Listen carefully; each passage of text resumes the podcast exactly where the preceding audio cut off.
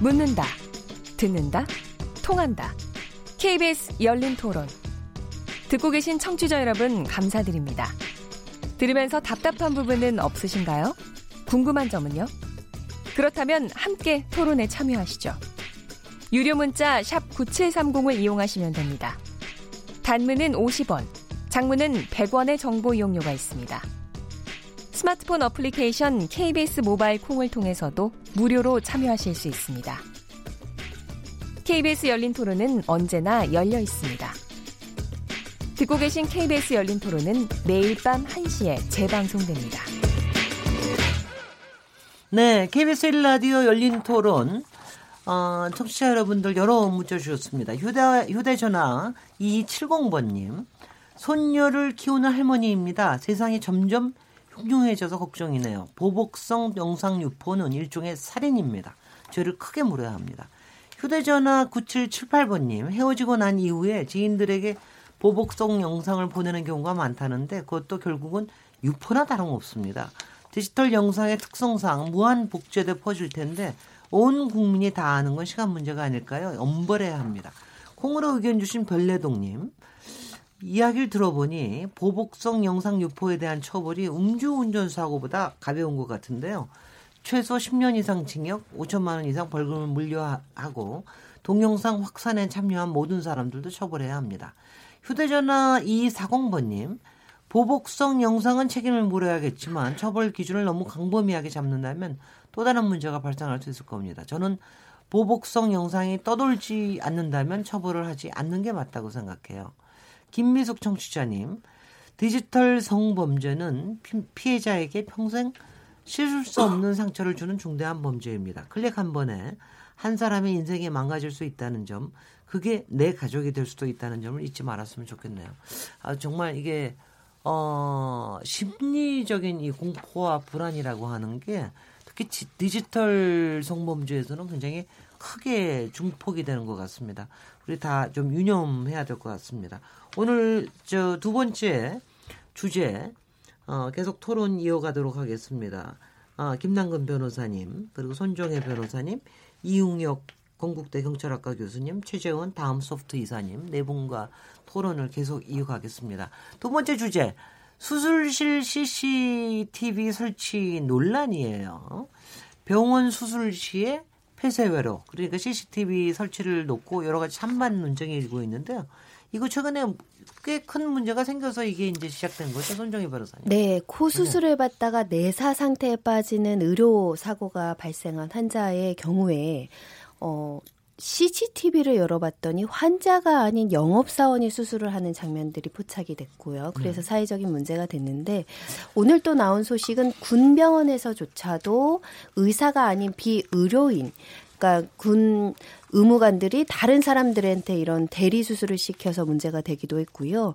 국민건강공단에서 확인해 보니까 3년간 2만 건의 대리 수술이 적발됐다 이런 통계도 있습니다. 음. 그만큼 이 섀도우 닥터라는 문제, 그 대리 수술의 문제가 굉장히 컸었는데요. 이런 문제 때문에 이제 병원 안에 수술실 안에 CCTV를 설치해야 된다 이런 의견들이 굉장히 많아지고 있고 또 찬반 논쟁이 일고 있는데 이에 결부돼서 이제 경기도 의료원이죠. 경기도 공공의료원인 안성병원이 전국 병원 최초로 수술실 CCTV 10원 운영에 들어간다라고 이제 대책을 밝히면서 다만 환자의 동의하에 동의하는 사람의 한해 수술실을 촬영할 계획이라고 밝혔고요. 이런 그 수술실 CCTV 운영을 시 작한 이게 경기도 의료원의 어떤 정책이 뭐 국가적으로 또는 뭐 다른 지역까지 어, 확산될 것이냐, 뭐 여러 가지 의료계는 반대하는 입장이고요. 소비자들, 환자들 같은 경우도 좀 분분한데 찬성하는 의견이 많은 상황입니다. 패널분들은 어떻게 생각하세요? 수술실에 CCTV 설치하는 거. 우리 김남근 변호사님.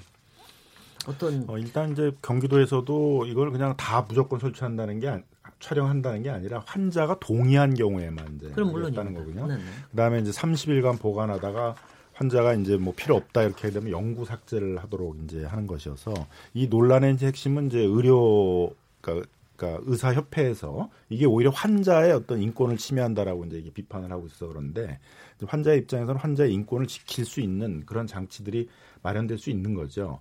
그 대신 이제 환자들의 입장에서는 수술이 되는 과정에서 본인은 마취돼 있으니까 알 수가 없잖아요. 그래서 네. 이게 의료 과실이 있었는 것인지 대리 수술을 한 것인지 이런 것들을 밝히기가 어렵다는 거죠. 근데 그런 이제 자료들이 문제가 됐을 때 있으면은 이제 이런 의료 과실 책임을 묻는 거에서도 훨씬 이제 수월할 것이고 그다음에 대리 수술이나 이제 이런 건 이제 또 유령 수술이라고 그러더라고요. 아예 의사는 없이 그냥 간호사들이 아, 수술도 하는 경우들도 많이 있어서 아니고 유령이다. 그래서 응.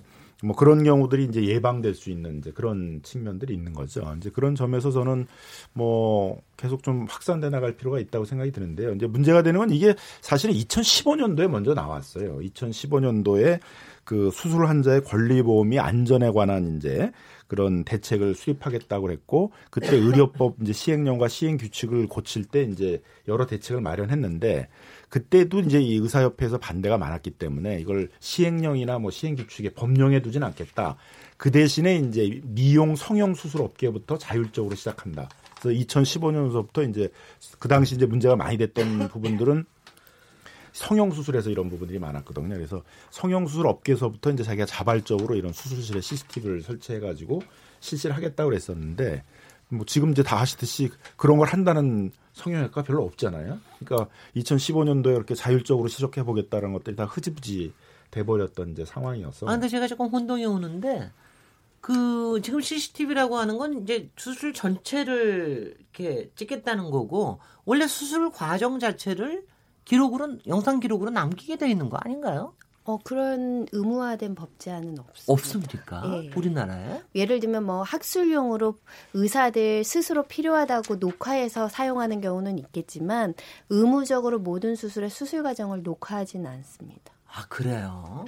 아 제가 외국 영화를 너무 많이 봤군요. 그렇죠. 그러니까 외국 의료... 영화 아니 그러니까 이거를 보이는 게 아니라 수술의 그 장면만을 딱 찍어서 과정을 기록을 하는 걸 제가 봤는데 아 그게 그렇군요. 음, 이제 외국 네네. 영화의 그 이야기인 것 같고요. 네네. 그리고 지금 논란이 되는 것도 이제 만약에 CCTV 설치한다고 했을 때도 수술실에 네. 과연 수술을 하는 그 바로 위에다가 네. 세부적으로 수술하는 것 자체를 다 찍을 수 있도록 과연 얘기를 하는 것인지 네. 아니면은 수술방 저쪽 뒤편에 이것을 보도록 찍을 수 있는 것인지 네네. 그것도 아직 정확하게는 좀 정해져 있는 것 같지 않습니다. 그런데 네. 그럼에도 불구하고 의사의 입장에서는 상당히 부담스러울 수밖에 없는 상황이다. 네. 왜냐하면 이것이 문제가 되는 것은 결국 이제 의료 분쟁 그 건으로 갔을 때 그렇죠 의료사고 났을 그죠? 때 의료사고 났을 때 과거 같으면은 이제 의료 진료 기록만에 근거를 해서 내가 할 바를 다 했다, 최선을 다했다. 다만 이것은 환자의 특이 기질성 때문에 이와 같은 일이 생겼다라고 한다면 거의 그 대부분이 의사가 이기는 구조로 그 소송 구조가 결과가 그렇습니다. 네. 그런데 만약에 그것이 아니고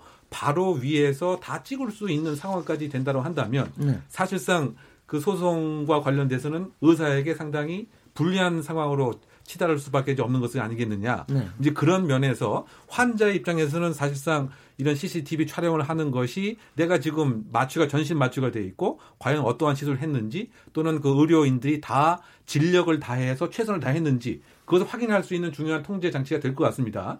요번에 이런 일이 그 불거지게 된 것도 아까 대리 수술뿐만이 아니고 그 얼마 몇 년 전에 이 수술방 안에서 생일 파티하는 모습을 아 그거 기억납니다. 예, 간호조무사가 네, 네. 이렇게 찍었지 네, 않았습니까? 네, 네, 그러니까 지금 아주 심각한 상황인데 어떻게 생일 파티를 할 수가 있느냐 이런 의문점이 생겼었고 네. 또 뿐만이 아니고 그 의사가 음주 상태에서 또 술을 먹은 상태에서 진료를 하는 거 하면 또 짜장면 시켜 갖고 짜장 먹는 상태에서 지금 바로 지금 심각한 상황인데 그러다 보니까 이 의사에 대한 이제 불신이 분명히 생기게 되었던 것 같습니다. 네. 그런데 지금 그 의료 관련 단체 의사협회에서는 인권 보장이다 또는 노하우다 저작권 보장이다라고 얘기를 하고 있지만 사실상은 본인이 갖고 있는 의료 기술이 제3자가 다 감시하고 있고 소송에 가서 불리한 상황으로 갈 것 같기 때문에 이것에 대해서 일종의 저항 아닌 저항을 하고 있는 것이 아닌가 저는 그런 해석합니다. 최재현 이사님 어떻게 생각하세요? 사실 의료 분야가 다른 분야에 비해서 이렇게 데이터가 쪽이 되게 활용이 잘 안 되는 분야이긴 하거든요. 네. 그러니까 공개도 잘 안 되고 또 약간 좀 폐쇄적인 느낌으로 많이 접근을 하는데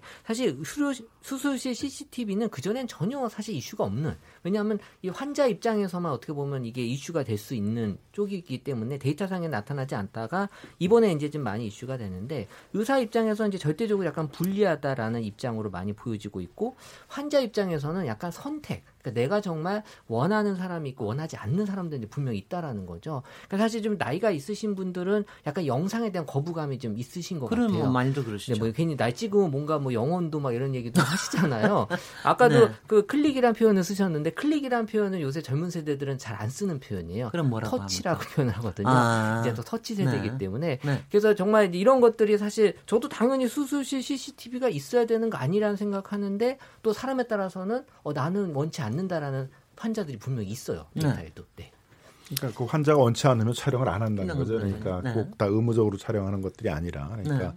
어, 되는데 이제 환자 나중에 의료 분쟁을 염려를 해서 의사들이 이제 반발하는 것도 있고 네. 또 하나 아무래도 심리적인 이제 위축이 될 수 있잖아요. 어떻게 보면 장시간에 걸쳐서 힘든 수술을 할 때는 긴장을 의사도 풀어야 되고 또 뭐 안에서 어떨 때는 뭐 운동도 해야 되고 그런데 네. 그런 게 일일이 다 촬영된다라는 것들이 상당히 그 위축을 시키고 그게 수술이나 이런 데도 영향을 줄 수 있다. 이제 뭐 이런 항변들은 예를 들면은 이제 뭐 있을 수 있을 것 같아요. 또 성격이 예민하거나 예민하거나 그런 분들 중에는 그런 부분들은 이제 환자와 상의를 해서 이게 굉장히 세밀한 그런 수술을 하는 거고 음흠. 하는 거기 때문에 제가 이제 그런 촬영을 하고 긴장되고 뭐 어려우면 문제가 생길 수 있으니까 그런 걸 양해를 해서 네. 뭐 촬영을 하지 않고 하자라든가 뭐 이렇게 동의를 받아서 촬영하지 않자 그러면 또 그 의심하겠는데 그, 그렇게 나오면 또 그러니까 이제 그거는 이제 충분히 설득의 과정이 있어야 굉장히, 되잖아요. 굉장히 그렇게 해서 이제 것 해결하면. 될 이제 문제라고 좀 생각이 들어서 이렇게 의사협회에서 이제 뭐 환자 인권까지 얘기하는 건 제가 보기엔 뭐 다른 방식으로 환자 인권은 보호될 수 있는 거고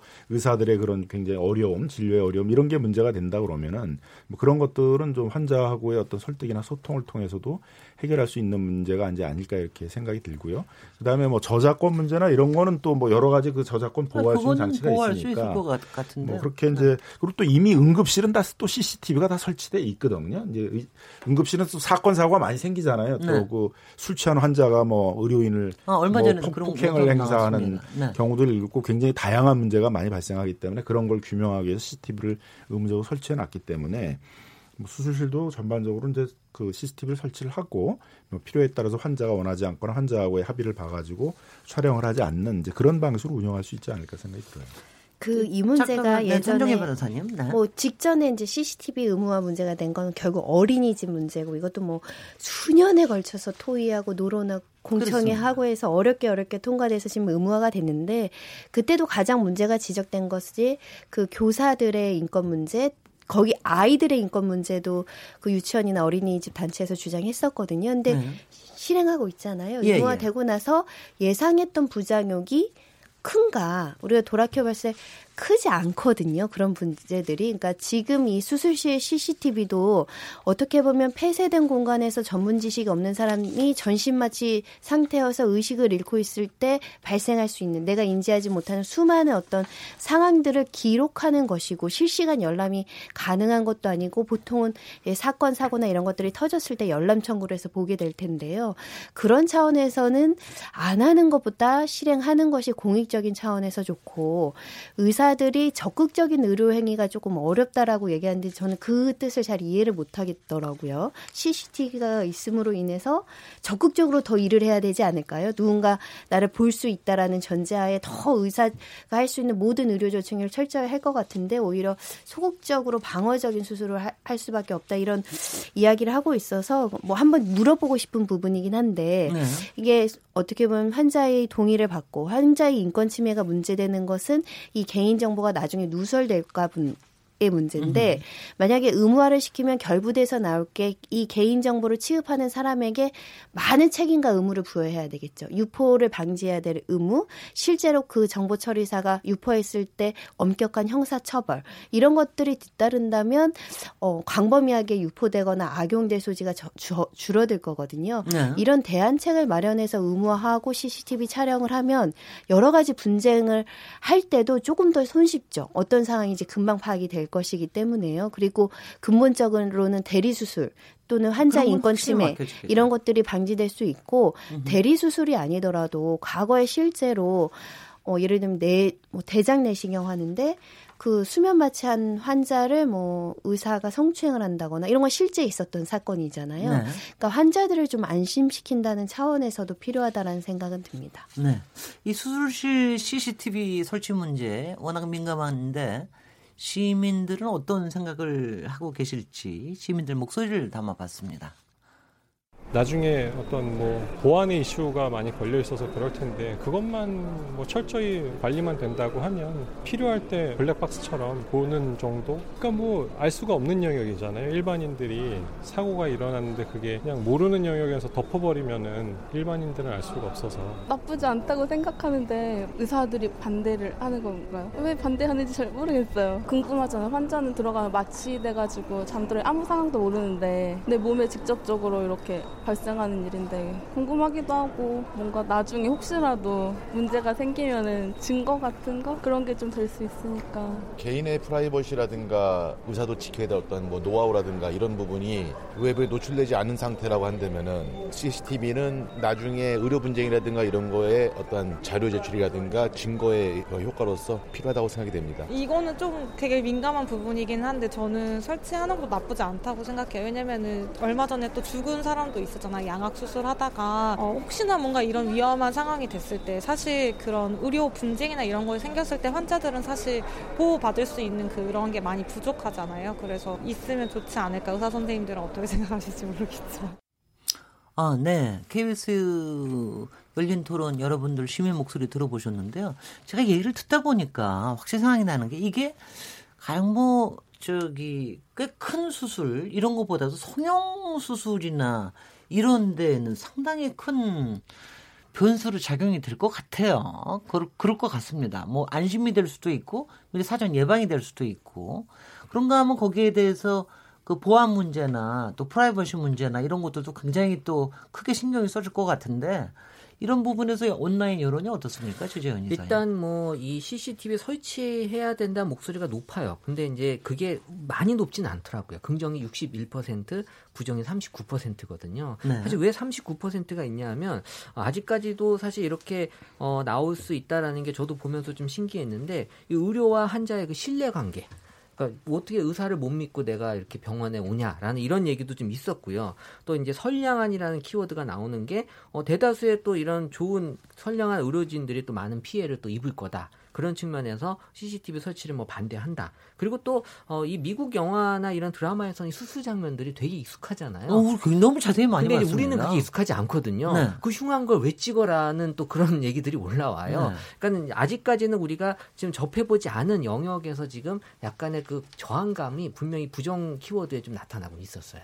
네. 김남근 변호사님. 네, 하실 말씀이 있으세요? 아니, 그러니까 이제 이게 좀 정보가 잘 잘못 잘못 전달돼서일 수도 있는데요. 네. 환자 입장에서는 촬영을 해달라고 그러고 특별한 문제가 없으면 30일 이내에는 영구 삭제하는 거거든요. 네. 그리고 또 본인이 원하지 않으면 촬영을 하지 않는 거니까. 아, 혹시 혹시 그건 어떻게 됩니까? 촬영을 하고 난 다음에 환자가 그걸 볼 수 있는 요구할 권리를 뭐 요구할 권리가 있는 거죠. 아니, 의료 사고가 안 났어도 개인정보 열람 청구해서 공공기관이 네. 특별한 사유였으면 공개하듯이 네. 개인의 정보니까 공개할 수 있지 않을까 생각이 듭니다. 특별한 의료 사고가 있지 제도를 어떻게 운영하느냐 문제겠지만 네. 만일 이게 이제 법령에 들어가서 의무적으로 설치해야 한다 고 그러게 되면 그거를 환자가 어떤 볼 수 있는 정보 공개할 수 있는 그런 권리도 이제 아마 거기다 집어넣게 될 거고요. 네. 그 다음에 그것들을 이제 또 환자의 인권을 보호하기 위해서 연구 또 보관하거나 그러면 안 되잖아요. 그리고 네. 또 다른 동의를 받지 않고 다른 상업적이나 이런 데를 이용하면 안 되니까 그런 것들을 또 삭제하게 하는 그런 규정 같은 것들이 이제 다 들어가야 될 것이고요. 그래서 아마 뭐 한 제도화한다 고 그러게 되면 이제 여러 가지 어떤 제도적 장치들을 갖춰야 되는 그런 문제는 있을 겁니다. 아니 근데 그, 이제 뭐 이런 이런 음. 문제는 좀 있을 것 같다는 생각이 듭니다.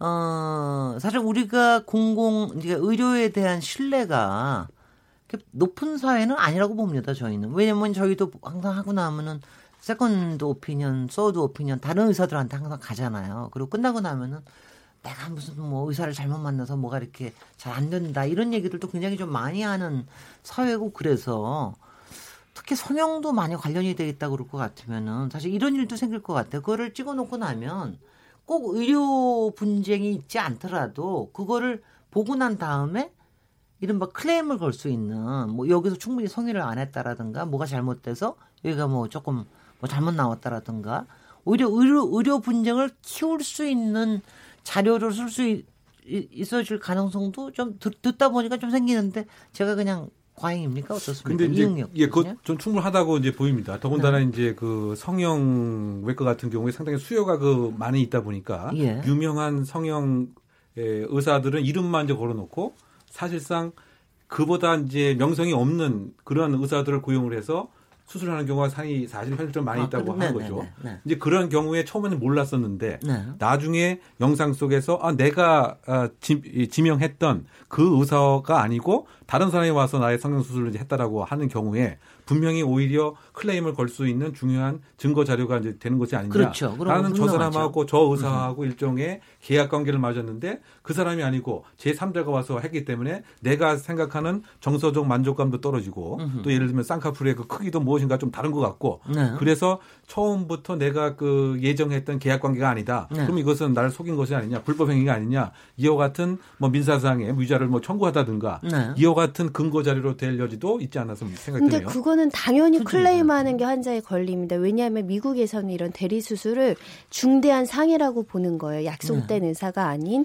다른 의사가 수술을 했을 아니, 때 중대한 상해 아니 그 지금 대리 수술로 실제로 형사 처벌을 받거나 뭐 면허 취소가 되는 사례들이 굉장히 적거든요. 아니 법적으로 근데 불법 아니에요? 아, 마, 마, 그러니까 대리 수술이 예를 들면 여러 가지 종류인데 의사가 의사가한테 대리 수술을 시킨 경우는 무면허 의료 행위니 는 아니기 때문에 처벌할 수 없는데 아, 지금 예를 들면 처벌할 수 있는 거는 의료인이 아닌 뭐 영업 사원한테 시킨다던가 가, 간호조무사나 이런 의료인이 아닌 사람들한테 시켰을 때는 의료법으로 처벌할 수 있거든요. 근데 그에 나아가서 미국은 이것을 엄중한 불법 행위, 사기 행위, 살인 미수 행위까지 본다는 거죠. 그러니까 A 의사한테 하겠다고 약속했으면 A 의사가 꼭 해야 된다는 거죠. 계약이 그렇게 체결돼 있다면 그렇죠. 예를 들면 내가 이 사람한테 특진비까지 주면서까지 이 사람한테 진료를 받고 수술에 동의 서를 썼는데 그보다 경험이나 실력이 훨씬 미천한 의사가 들어와서 수술했을 때는 그냥 법률적인 구성을 해도 사기가 성립될 여지도 있는 거예요. 그렇습니다. 기망당해서 수술을 당한 거니까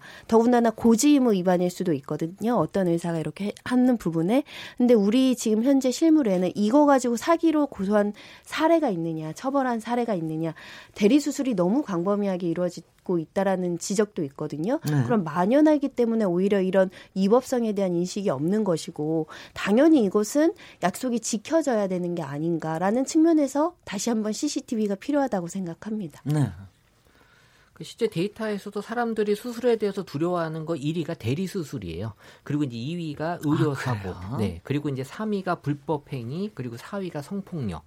그러니까 사실 대리 수술이 사실은 어 알게 모르게 다들 지금 인지하고 있었던 의료 쪽에서는 좀 많이 얘기가 나왔던 부분인 것 같아요. 네.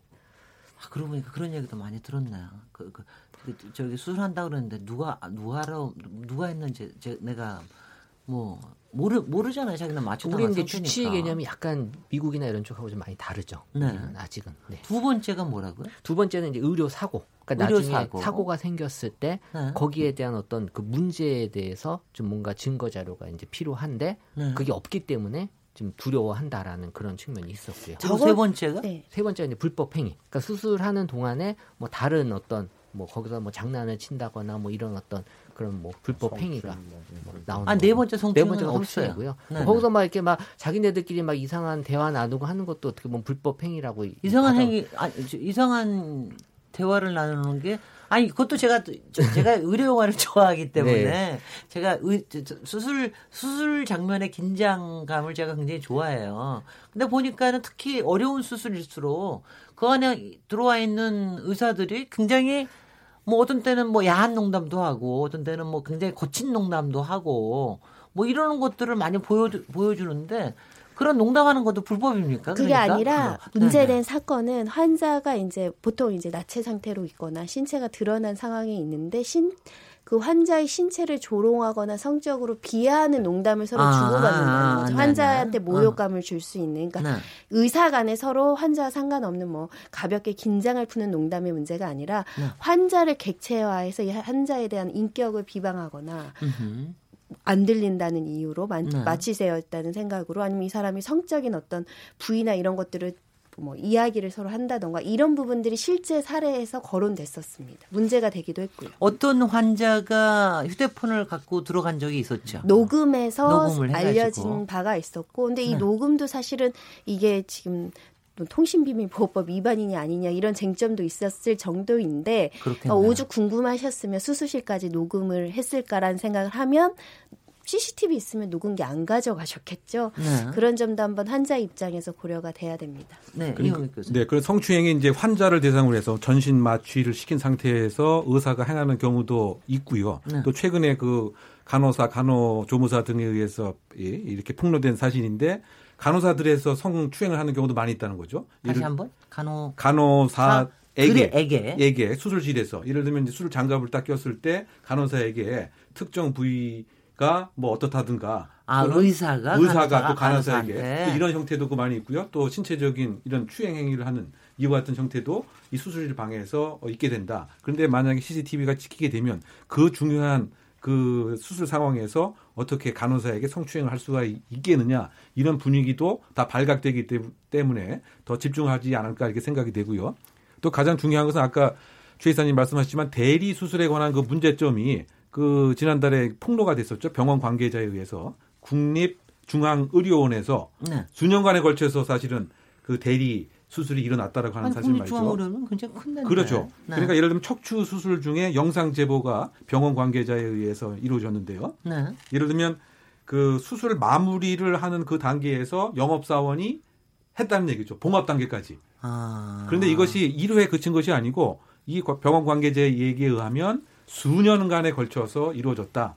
그러다 보니까 아니 이 국립 그 병원에서 어떻게 이런 일을 할 수 있느냐 이런 그 비난이 그 쏟아지고 있는 것이고요. 네. 물론 당사자 의사 입장에서는 기본적인 가장 중요한 집도는 자, 자신이 했고 이 의료 기기의 사용에 있어서 일부 도움을 받았을 뿐이다. 이렇게 그 얘기를 하고 있지만 적어도 봉합 마지막 단계 이것을 네. 영업사원이 했다고 하는 것이 일반 그 사립병원에서 일어나도 우리가 더 공부를 하는데 가장 신뢰를 받아야 할 국립중앙병원에서 척추시술 중에 있었다. 단발적이 아니고 수년간에 걸쳐서. 그러다 보니까 이제 그 환자들 입장에서는 도대체 내가 마취된 상태에 무슨 일이 어떻게 생기는지 도대체 불안해서 CCTV가 꼭 필요하지 않느냐 이런 것이 더 설득력을 받고 있는 상황이 아닌가 생각됩니다. 최근에는 뭐 간호조무사가 산부인과에서 재앙 설계, 절개 이후에 이제 봉합하는 과정 이거를 700회 했다라는 보도도 있었거든요.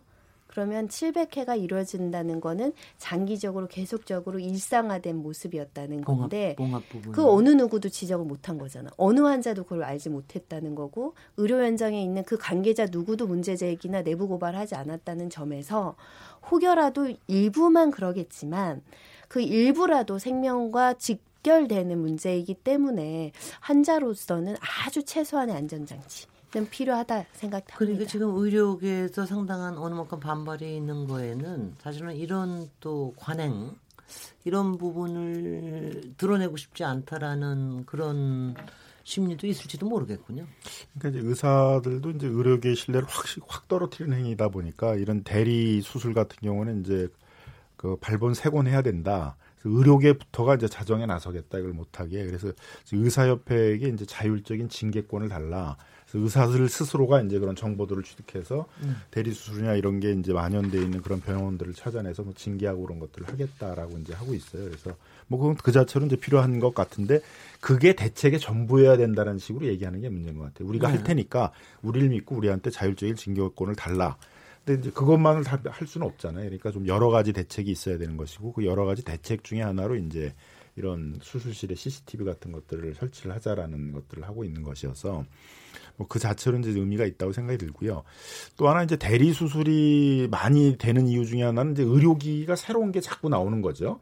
근데 의사들은 의과대학에 다닐 때부터 배웠던 전형적인 자기가 습득했던 그 의료 기술만을 사용을 하다 보니까 새로운 의료기기에 익숙하지 않게 되는 문제도 있거든요. 그렇겠죠. 그러다 보니까 이제 그 의료기기를 만든 회사에 이제 영업사원들이 실습해 주는 것들을 이제 따라 하거나 그게 더 나태해져 가지고 이제 아예 자기는 있지도 않은 상태 속에서 하라. 이제 하라 이제 어. 이렇게 되는 거죠. 으흠. 그래서 이제 일정 정도는 의사들을 새로운 의료기기에 대해서 트레이닝 시키는 과정도 필요하거든요. 네. 지금 우리는 이제 그런 그 전문적인 시스템이 없는 거죠. 그래서 이번에 이제 보건복지부에서 의사들에 대해서 전문적인 의료 트레이닝 같은 기관들을 만들겠다. 네. 그래서 새로운 의료 기기들 그게 보편화되고 그러게 되면 그 부분들을 의사들이 사용할 수 있도록 뭐, 훈련을 시켜주는. 그건 지금도 다, 당연히 그 과정은 다 있는 거로 알고 있는데. 그러니까 대리 수술이 성행하는 근본적인 요인은 비용 절감이에요. 그렇겠죠. 그러니까 자기들 시간을 줄여서 무면허 의료자한테 네. 시킬 게 의사들이 있다면 의사들이 하겠죠. 그리고 네. 그 교육 훈련에 필요한 기간인데 그것을 아끼려고 익숙한 그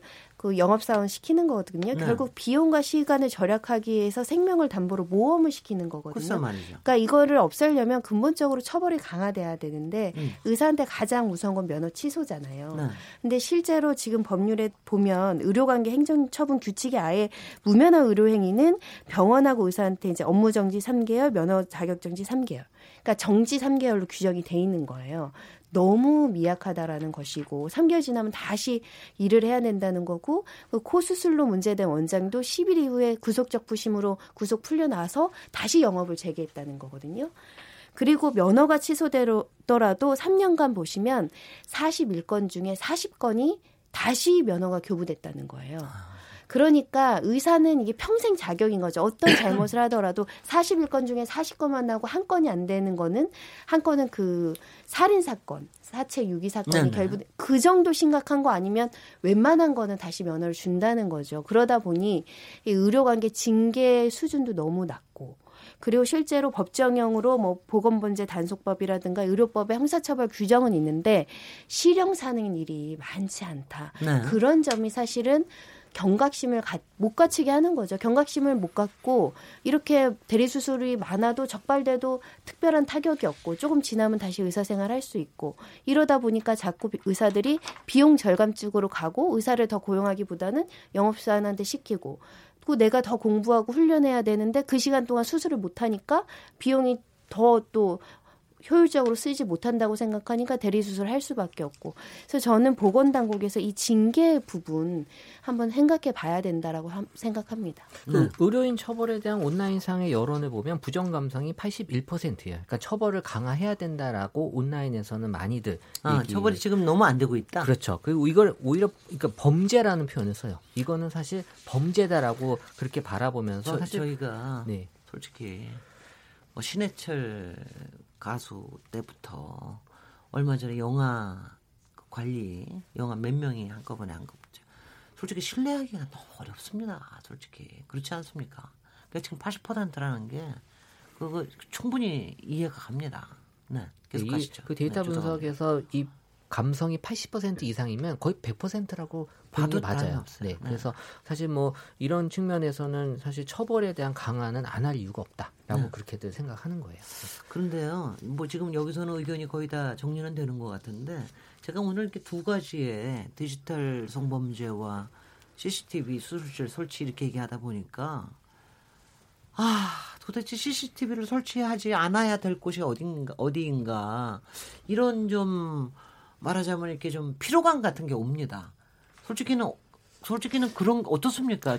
이제 그게 소위 말씀하신 이제 감시 사회예요. 우리가 지금 이제 감시 사회로 가고 있지 않나라는 그런 부정적인 측면이 있거든요. 네. 근데 이걸로 인해서 오는 이제 분명한 또 혜택이 있잖아요. 사실 뭔가 문제가 되는 것들을 바로 잡을 수 있고. 근데 영상을 막을 수는 없는 것 같아요. 지금 이 사회적인 큰 흐름도 아니, 다 영상으로 보여지기 잠깐만, 때문에. 잠깐만 저기를 하면은 제가 좀 거기 거기서 약간 반론을 제기를 하면은 저는요 그 저 보육원 어린이집 CCTV 설치하면은 솔직히 그런 문제 절대로 안 생길 줄 알았어요. 그런데 여전히 문제 생기지 않았습니까? 버젓하게 버젓이 다 찍혀 있는데 그 다음에 우리가 거리에 CCTV를 설치를 하고 아파트에 CCTV 설치하면은 상당 부분의 범죄가 없어질 뭐 없어지지는 않는다 하더라. 그런데 여전히 범죄는 생기고 있거든요.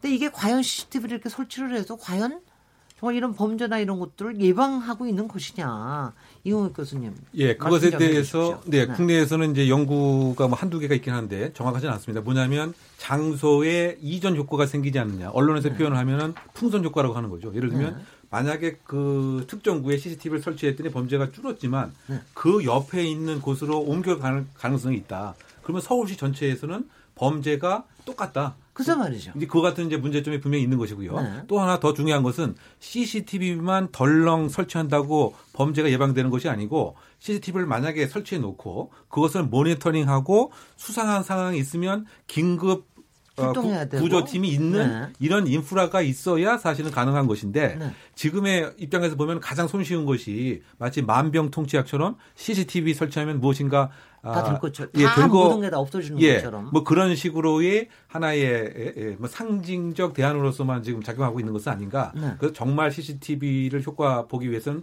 인프라가 구축이 돼야 된다. 모니터링 팀, 그다음에 긴급 출동 팀, 그다음 에 행동 제지 팀 이제 이렇게 있어야 될 것 같은데요. 네. 지금 우리 그 아침에 출근해서 집에 퇴근할 때까지 한국 사회에서도 내가 길거리에 CCTV 찍히는 횟수가 60회가 그 넘는다고, 넘는다고 이렇게 보이는 네, 네. 거죠. 그러면 나의 사생활이 어딨냐? 그 CCTV 없는 그와 같은 평화로운 곳에 살고 싶다고 얘기하는데 그만큼 신뢰가 붕괴되는 이런 신뢰 붕괴의 그 사회 때문에 그것을 담보하는 게 CCTV인 거죠. 여기는 이제. CCTV 네. 없나? 이 스튜디오에는 라디오 스튜디오인데. 그러니까 여기도 이제 네. 기술이 필요한 게 네. 지금 CCTV를 단순 이제 사후 관리 용도로 많이 쓰이고 있는데 사실 이번에 저유소 화재도 사실 여기에 이제 기술이 들어갔다면 기존에 항상 이런 화면이 나와야 되는데 잔디에 불이 났잖아요. 네. 잔디가 불이 나면 CCTV가 그걸 알려줘야 되거든요. 기존 네. 화면과 다른 영상이 지금 계속 그 화면에서 보여지기 때문에 네. 사실 이런 것들이 어떻게 보면은 사고 방지나 더 나아가서는 뭐 범죄자 잡을 때도 갑자기 막 뛰어다니다거나 사람들이 네. 얼굴 표정이 막 달라졌을 때 워닝을 주는 이제 이런 것들이 다 개발이 되고 있어요. 네. 그러니까 이런 목적으로 충분히 활용한다면 훨씬 더 좋은 효과가 있겠죠. 그것이 그, 이제 긍정의 힘을 믿어보도록 네, 하겠습니다. 그 부분은 이제 지능형 네. CCTV의 등장이 필요하다 이런 네, 얘기입니다. 네. 바꿔 얘기하면 일정한 행동 패턴을 알고리즘으로 사전에 입력을 해놔서 수상한 상황이 있게 되면 그 CCTV 영상이 바로 확 떠오르게 되는 그러면 모니터링 요원이 그것을 집중해서 일정한 조치를 취할 수 있다. 그러니까 인간 심리로 봤을 때 예를 들면 20분 이상 계속 CCTV를 전체를 보면서 감지하는 데는 한계가 있다. 그러면 지능형 CCTV가 필요한 것은 아니냐. 네. 뭐 이런 식의 그 범죄 예방적 측면의 요구도 있습니다. 네, 이 수술실에 CCTV 설치하는 게 워낙 좀 뜨거워서 그런지 청취자 의견들이 너무 많이 와서 좀 소개해드려야 되겠습니다. 콩으로 의견 주신 김경배 청취자님, 의료기술이 발달하면서 기능이 복잡한 수술 기구들이 늘어날 텐데 그때마다 의료기기 영업 사원에게 수술을 시킬 겁니까? 그런 논리라면 대리 수술이 점점 늘어날 텐데 걱정스럽네요. 이성준 청취자님, 죽어가는 환자를 살릴 확률이 적다면 의사는 어떤 선택을 할까요? 지금도 위험도가 높은 흉부외과에 지원하는 의사가 적다는데 수술실에 CCTV를 설치하면 확률적으로 안전한 수술만 할 것 같습니다. 최재원 이사님. 네, 홍철원 청취자님. 수술실 CCTV 설치를 반대하는 의사분들이 기본권을 주장하시는데요. 유치원 교사는 인권이 없어서 CCTV 설치에 동의한 걸까요? 공공의 이익을 위해 일정 부분 양보해야 할 필요성이 있지 않을까요? 네, 손정희 변호사. 콩으로 의견 주신 탑이라는 아이디를 쓰시는 분입니다. 수술실 CCTV는 의료진을 보호하는 기능도 있는 것 같습니다. 그런 의미에서 환자와 의료진 모두에게 필요한 건 맞는데 해킹이 돼서 영상이 유출되면 어쩌나 걱정도 됩니다. 4148번 쓰시는 분이고요. 수술실 CCTV가 의료진의 기본권을 침해한다면 수술실에 보호자가 동석하거나 유리창을 통해 지켜보는 방안을 도입하면 어떨까요? 네, 이호 교수님. 허국회 청취자님이 주신 내용입니다. 의료 분쟁이 발생했을 때 의사가 잘못이 없다는 걸 입증하게 하면 어떨까요? 그러면 의사들도 수술실 CCTV 설치에 이렇게 반대하지 않았을 것 같네요. 네, 김남금 변호사님. 휴대전화 끝자리 323번 쓰시는 분입니다. 지방 소재 성형외과에 근무 중입니다. 저희 병원은 5년 전부터 수술실 CCTV가 있고요. 수술등 켜면 밝은 등 때문에 환자의 얼굴은 가려지면서 의료진의 행위들만 보여집니다. 대리수술 보도가 나올 때마다 환자 보호자의 걱정이 많은데요. 병원이 떳떳하다면 CCTV 촬영을 하지 않을 이유가 없습니다. 예. 아, 이렇게 아주 희망적이고 긍정적인 저 사례를 얘기해 주신 분이 계시네요. 아니, 솔직히 성형외과나 이런 데서는 그 환자들한테 신뢰를 주기 위해서 이렇게 자발적으로 이런 CCTV 설치를 해서 운영하는 데도 많다고 들었습니다. 이런 데가 좀 더 많아지면 상당히 좋겠군요. 오늘 저희가 두 개의 이슈 디지털 성범죄와 그다음에 수술실 수술실 CCTV 얘기를 했는데 얘기하면서 아 저는 뭐 아직까지도 조금 찜찜합니다. 제 찜찜함을 좀 떨어버릴 수 있게 여러분의 네 분 파넬께서 한 30초씩 좋은 말씀을 해 주십시오. 이 시대에 우리가 갖춰야 될 디지털 윤리라고 그럴까요? 어떤, 어떤, 어떤 거를 우리가 필요한 건지. 김남근 변호사님부터 한번 얘기해 보실까요? 네. 네, 뭐 정보화 사회는 인간이 어떻게 하느냐에 따라서 유토피아가 될 수도 있고 디스토피아가 될 수도 있다라고 생각이 듭니다. 우리가 네. 정보화 사회를 디스토피아로 가지 않고 유토피아로 이끌기 위해서는 어, 결국 인간의 통제가 필요한 것이고요. 거기에는 뭐 윤리도 필요하고 제도의 정비도 필요하고 어, 하다고 보여집니다. 그래서 정보와 사회만이 뭐 모든 게 만능은 아니라고 보여지고 그거를 인간이 어떤 인문적으로 사회 제도적으로 올바르게 통제하려는 관리하려는 네. 그런 노력도 같이 병행돼야 된다고 봅니다. 네, 이용혁 교수님. 네, 그 우리 사회 그 전체가 뭐 세계적으로 그렇지만 그 감시의 세계로 변화하고 있는 것에 있어서 좀 안타깝긴 합니다. 그만큼 이제 신뢰할 수 있는 가장 신뢰받을 사람들이 자초한 면이 있지 않는가 그 생각이 듭니다. 이제 그런 면에서 아, 기본권의 그 보장이냐 아니면 신뢰의 그 구축이냐 저는 그 이것이 동전의 그 양면과 같기 때문에 선순환의 구조로 나갈 수 있는 계기가 빨리 마련되어야 되지 않나 생각됩니다. 네, 개인 정보를 수집당할 수 있는 확률은 굉장히 많아졌고 그 때문에 이 아까 말씀하신 불법 뭐 보복 동영상 문제도 발생하는데요. 개인 정보를 수집하되 철저히 관리하고 통제하는 시스템이 우리가 마련돼야 될 것 같고 또한 그 개인정보 관리 차원에서 병원 내 CCTV가 들어온다고 하더라도 그 정보 관리에 많은 예산이 투여되는 것이 전제돼서 CCTV 설치 의무화가 설치돼야 된다고 생각합니다. 네. 네. 지금 뭐 감시의 또 다른 측면은 이제 신뢰인데요. 사실 우리가 지금 신뢰 사회로 가기 위해서 이런 기술이나 제도를 지금 만들려고 하는 거거든요. 근데 이 인간이 갖고 있는 자정 작용이 분명히 있기 때문에 사실 이 기술이나 제도로 안 되는 부분들은 분명히 인간의 그런 또 본질을 좀 갖고 있어야 되지 않을까라는 생각을 합니다. 제가 오늘 얘기를 듣고 있다 보니까 저는 철학자 미셸 푸코가 생각이 나요. 그분이 쓴 책 중에 아마 제목이 감시와 처벌이었을 겁니다. 아마 인류 사회가 얼마나 그 수천 년 수천 년 동안 끊임없이 감시하고 그걸 어떻게 처벌할 건지를 열심히 열심히 생각해왔던 게 사실은 이제 어떤 특정한 목적이 있었다 뭐 이런 얘기를 하는데 지금 우리 디지털 사회에서 우리가 지금 얘기하는 감시가 지금 어떤 사회상을 지향을 하고 있는지 저는 조금 하여튼 굉장히 신중하게 생각해야 될 부분들이 굉장히 많다는 생각이 듭니다. 그렇지만 오늘 긍정의 힘을 믿으면서 오늘의 토론을 마치도록 하겠습니다. 토론에 참석하신 김남근 변호사님, 손종혜 변호사님, 이웅혁 건국대 경찰학과 교수님, 최재원 다음 소프트 이사님 감사드리고요. 저는 내일 7시 20분에 다시 찾아오겠습니다. 감사합니다. 예, 감사합니다. 감사합니다.